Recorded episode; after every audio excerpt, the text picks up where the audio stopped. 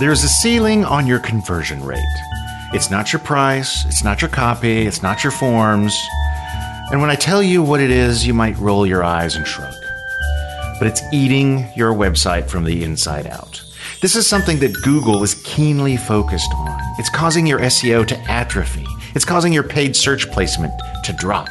It's causing your visitors to bounce.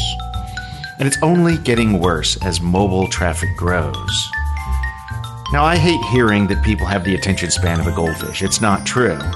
But even a goldfish has a limited attention span when staring at a blank screen on her little goldfish phone.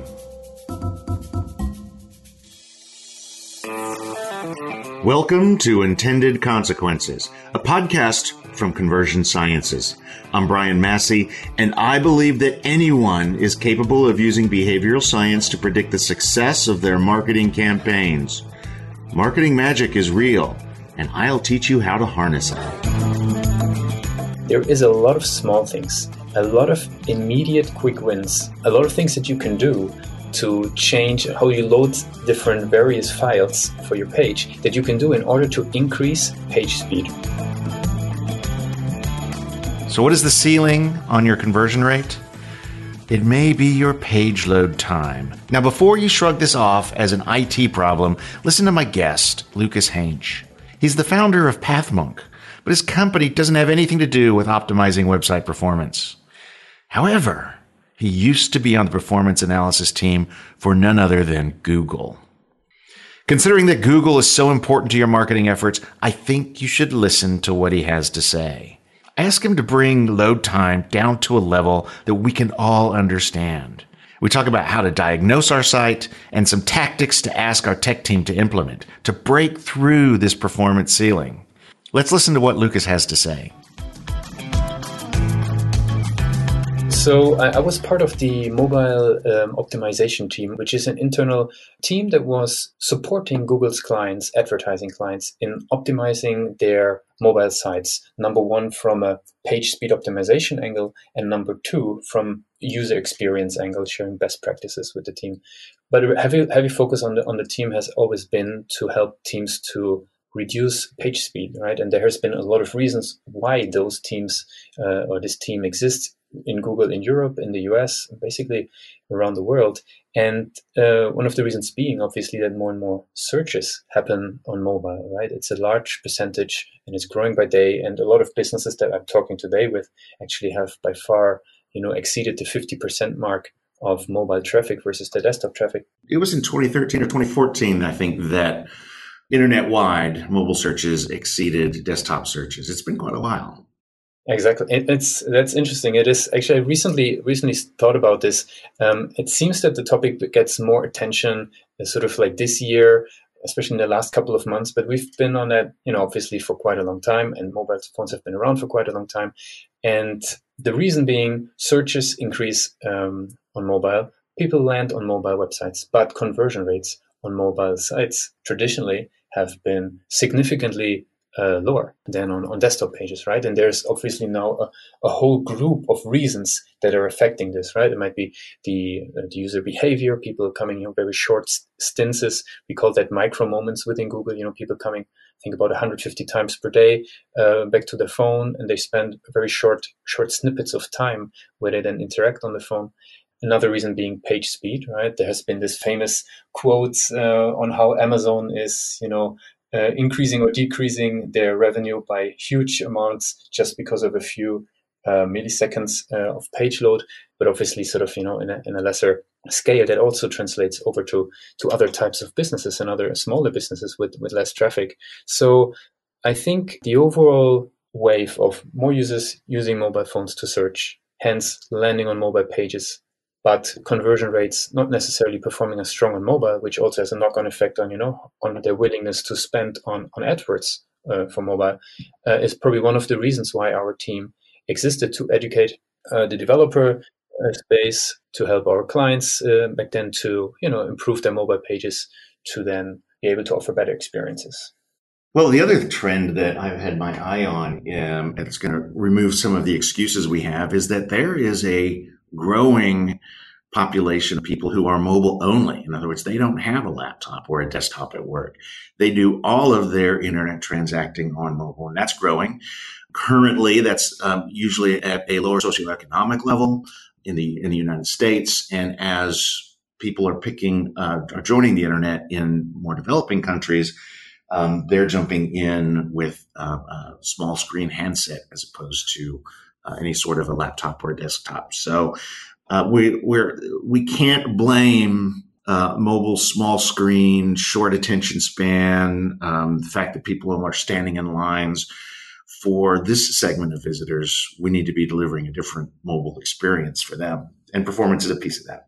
Yeah, I couldn't agree more. It's actually one thing that ties into this, what you were just saying there is, um, given the socioeconomic sort of um, structure of, um, of this group of people that you were just describing, there's also a wide range of different types of the devices being in play when they're coming to your website, right? Which means, uh, you know, actually back then, what is it now about uh, two, two and a half years uh, ago when we had sort of a major focus on that in our team, we were always testing still in 3G, right? 3G fast, which by the time you could have argued to say, okay, why, why don't you guys test on 4G, right? You know, 4G is around, but taking into consideration that a lot of the visitors on mobile don't necessarily have the high-end phones, don't necessarily have uh, that 5G connection today to, to, to visit your page is something that is a, is a reality of uh, probably a large percentage of the visitors.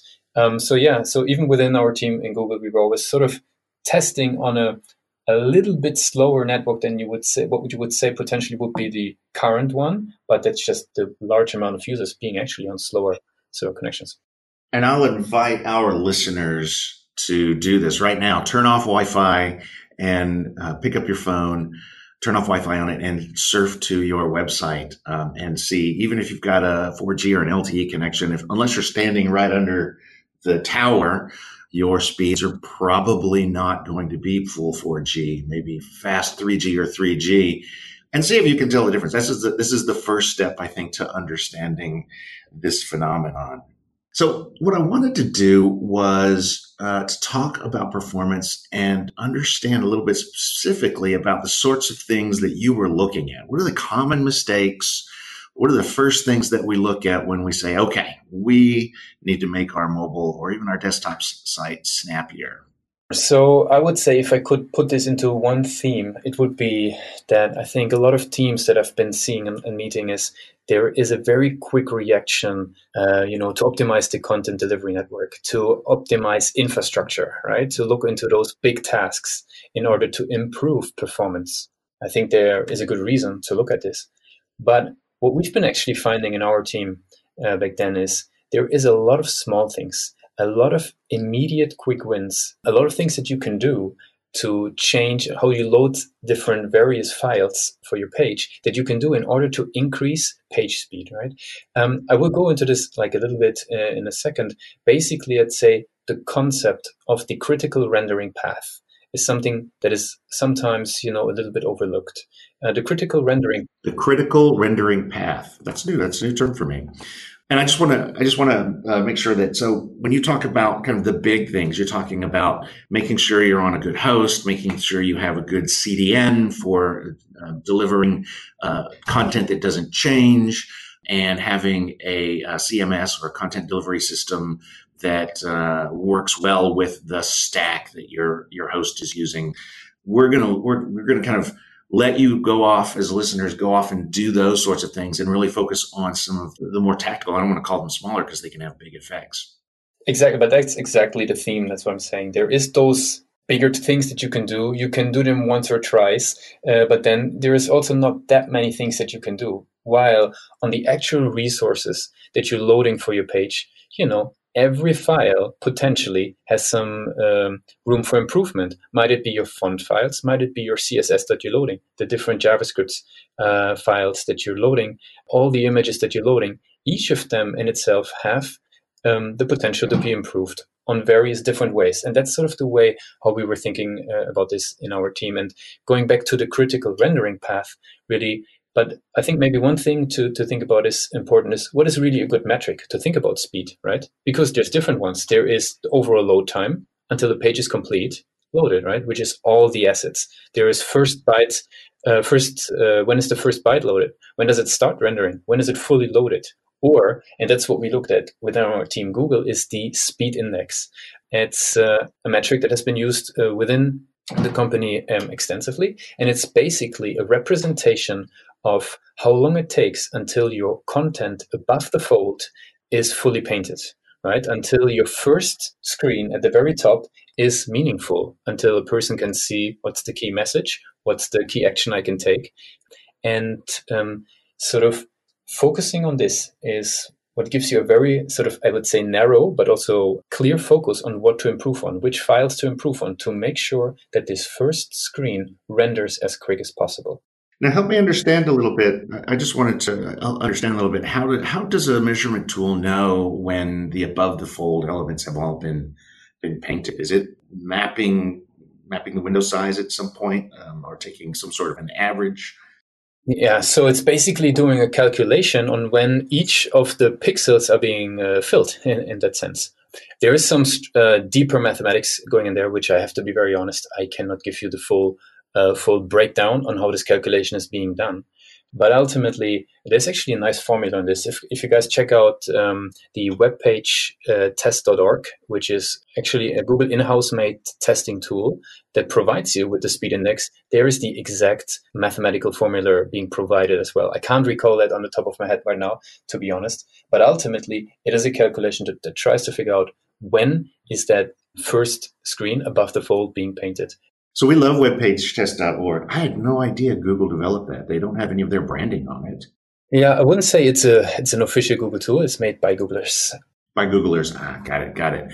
Now, so will they use the terminology speed index? I don't remember seeing that on the web page test reports that we get. It's it's within the reports. It's one of the one of the metrics, and it's just called speed index. When there, it's usually it's uh, you would see a speed index, let's say, of four thousand when your page would when your f- above the fold content would be painted within four seconds, right? So it's basically giving you a breakdown that is if you have two point three seconds, it's going to be two thousand three hundred uh, is your speed index. So critical rendering path, um, what is that, and how does it play in this yeah, so since we just established in the conversation that uh, the speed index, or I just call it, you know, that you have rendered everything that is above the fold, that this is really critical. Now you have to think about what is the path that the browser has to go through in order to be able to paint that first screen, right? To fully paint that first screen. And that path is basically the critical rendering path. Everything that has to be downloaded and executed and then to be rendered on the screen until we see the first uh, page to be completed. And um, there is now basically you have to think that a lot of the assets, assets that you're loading, such as JavaScript or uh, CSS, by default are render blocking, right? So until they are not fully downloaded and executed, they will be blocking the rendering path, which means nothing can be painted on the screen, which means your page loads later, which means your speed index increases. So basically, uh, the approach that we would have been taking is to go step by step through the critical rendering path. All the assets that are being loaded before a screen gets painted and figure out how can we optimize those to load the above the fold content quicker and uh, uh, to then by that decrease the speed index. Yeah, let's let's make sure everybody's level set on on our terminology here. So CSS file, this is the cascading style sheet. This tells the browser how to paint things, which font, fonts to use. Uh, actually, you can control a lot with it. You can control whether things appear or not, where they appear on the page. Um, a very powerful formatting, primarily a formatting tool. And then JavaScript goes in and um, can also move things around, um, can uh, you know, set up triggers. And uh, for instance, we use it to communicate with our analytics package. We use it to communicate with our A/B testing tools and things like that. And the CSS file is typically one giant file. So when you say it's render blocking, we have to wait for CSS to load because otherwise the browser doesn't know how to paint things. And since it's usually a large file, that can be pretty uh, significant. That can be a big penalty. Exactly. You're starting to point exactly in the right direction, which is which assets are being loaded, such as a huge CSS file, right? Or some heavy JavaScript that is actually not being needed for uh, any actions that you can actually do above above the fold. Which of them are being loaded? Hence, blocking the rendering path, but are actually not needed immediately. So that would be one way to think about the critical rendering path. If I take the example of CSS, which would be a little bit of more of a complex task, but what is definitely possible is to extract the critical CSS.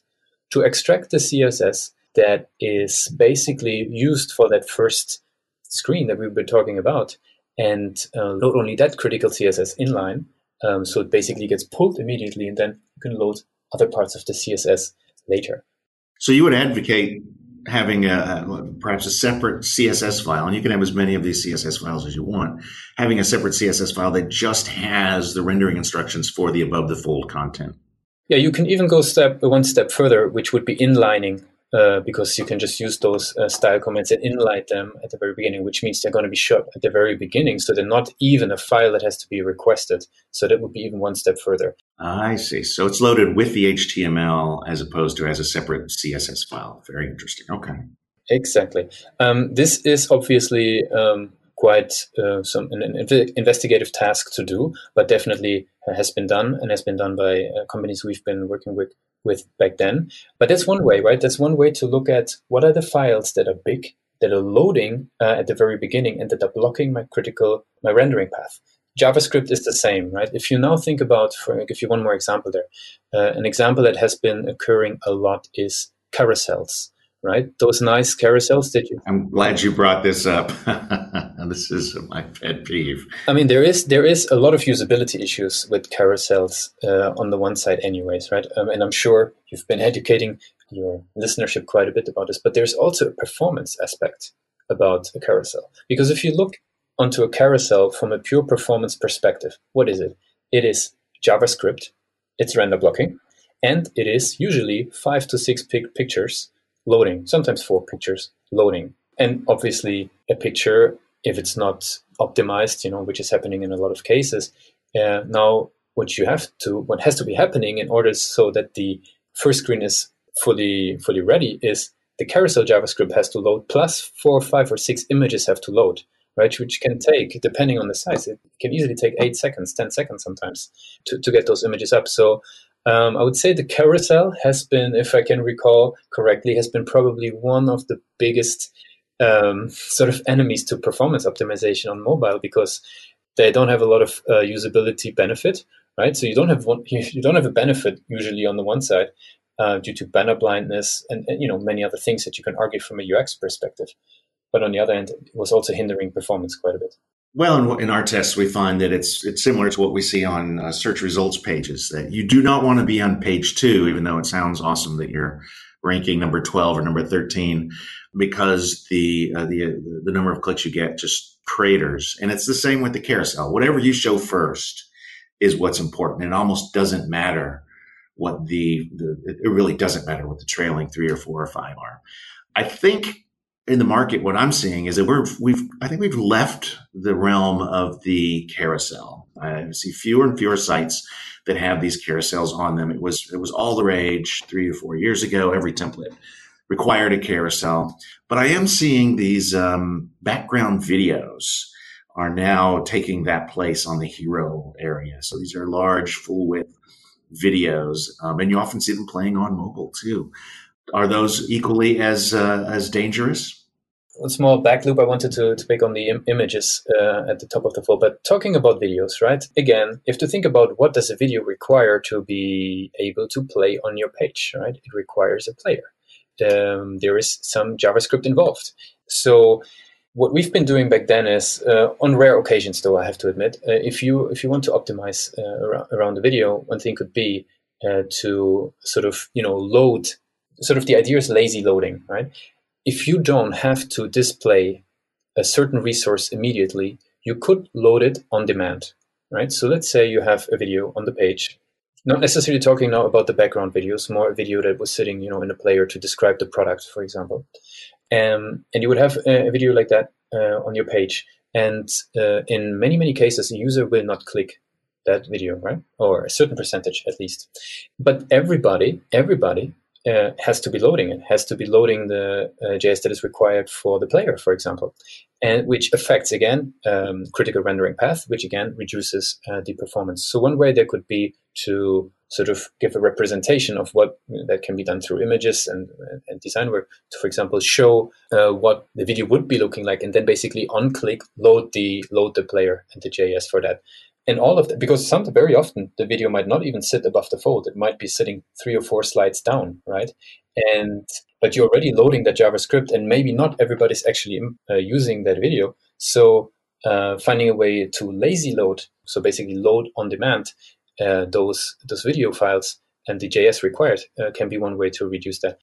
And we're seeing we're seeing that capability built into uh, at least the Enfold template that we use on our website. Our SEO is actively working to um, use their player, which does this lazy loading. And uh, you also wanted to put a, a button on the your your carousel discussion.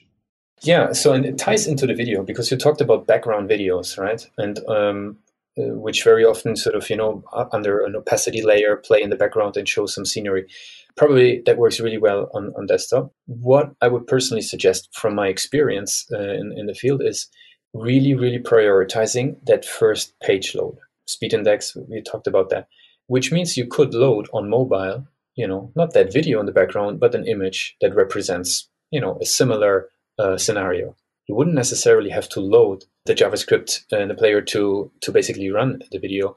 You potentially could just load an image that represents something very similar because everything is a trade-off, right? So if you if you're loading much slower now on 3G, for example, or 4G, because you have that player, that video you're running, potentially uh, much less people will actually see it. So another way to think about this could be, okay, let's take an image and try to figure out the best way to load that one image the fastest.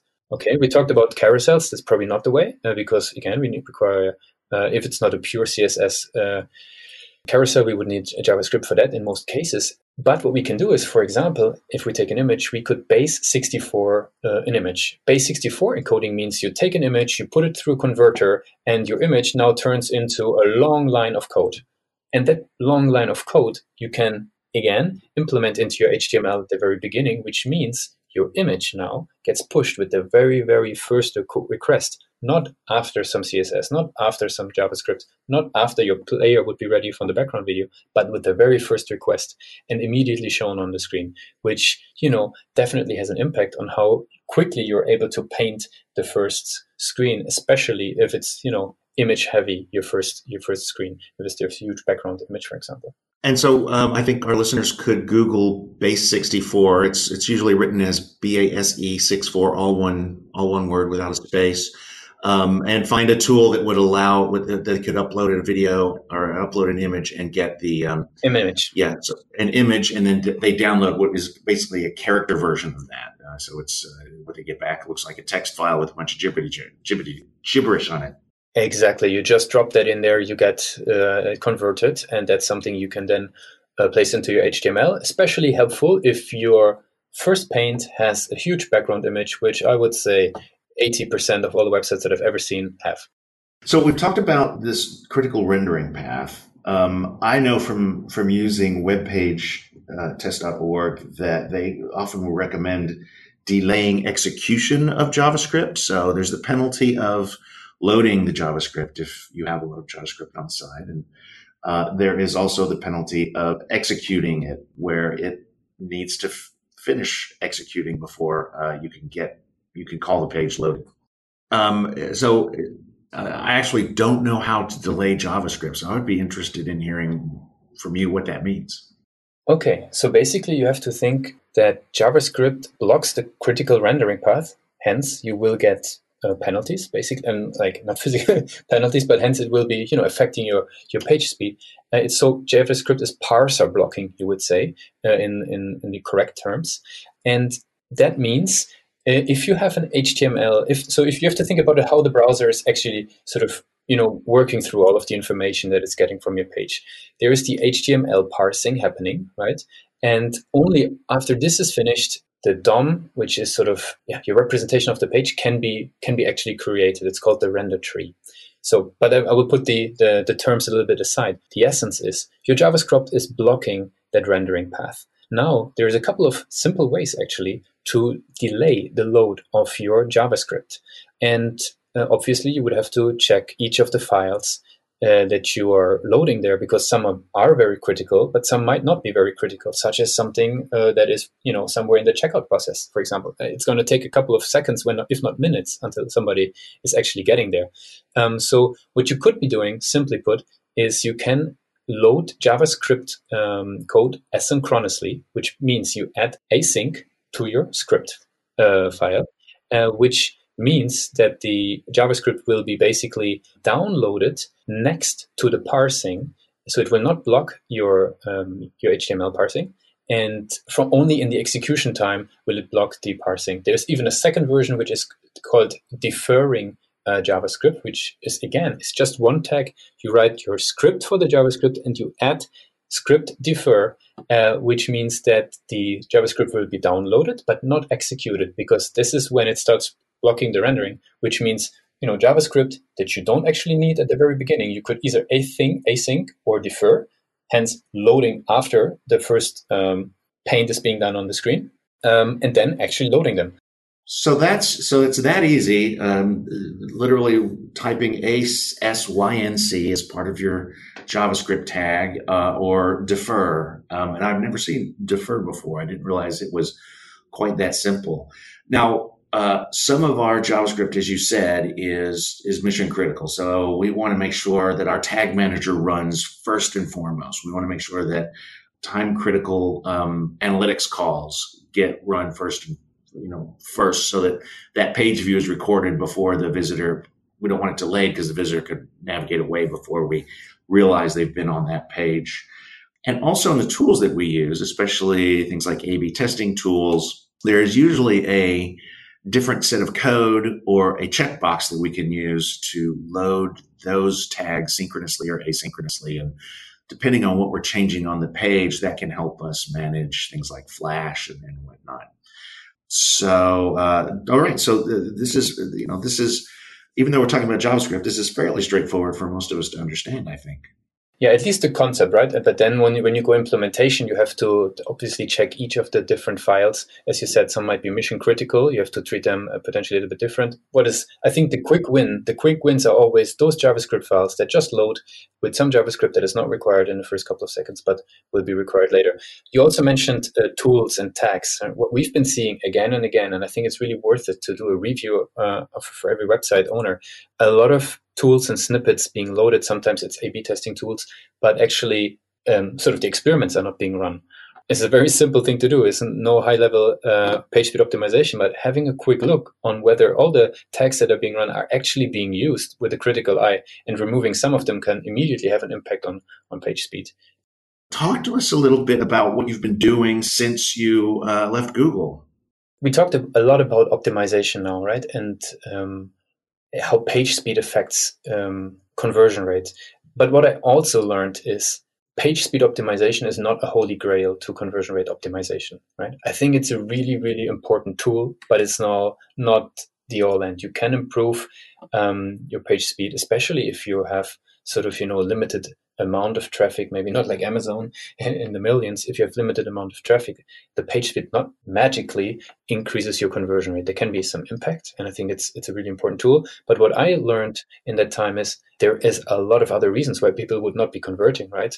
And um, what we've been working on uh, with my team is basically work we work on an AI-driven uh, conversion rate optimization tool, uh, and the reason here is really what we identified is when a user is on a journey to make an important decision for a purchase, and they will be using their mobile phone in this. So let's talk about, for example, um, a, uni- a, university course as an example, a high value product um, that somebody, you know, it's a very important decision for them. And what we notice is people will come several times to the page for those important decisions.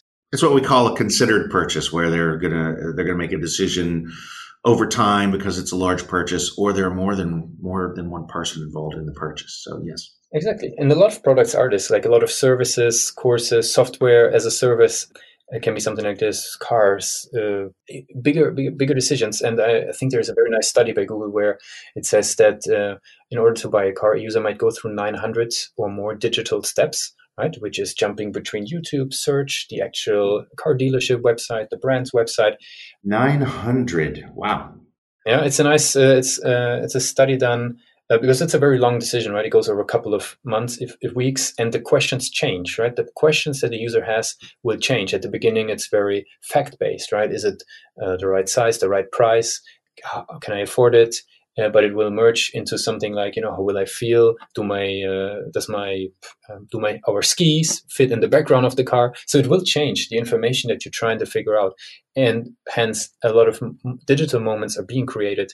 And what we're working on is uh, in PathMonk is to provide a user, a mobile user as well as a desktop user, just that right nugget of information on the website when they're coming the first, second, third time, just providing them that little snippet of information that just might, might push their decision making further or let them provide contact information because a lot of companies out there have face a conversion rate of you know 1.8% or lower which means there is 98% of visitors coming to your page and don't ever leave their contact information. So that's something that we tackle. When you get back to the office if you aren't already excited to run a free web page test report on your site, I've got nothing for you. Visit webpagetest.org, enter the URL of your homepage, and see what grade you get. You can see the score for my site in the show notes. I'll share it with you. It's not perfect, but we've been working on this for most of the year. You'll get a score of A through F, like an English elementary school student. Then you'll see vast details of your site. One of my favorite tools is the film strip. It shows you what your visitors are seeing at specific intervals. It slows the load time process down for you. Now, about that page you're trying so hard to rank on Google search, is load time causing you a problem? Put the URL in and see. You may have to educate the rest of your team on things like speed index and critical rendering path, but now you're equipped, so go out and science something.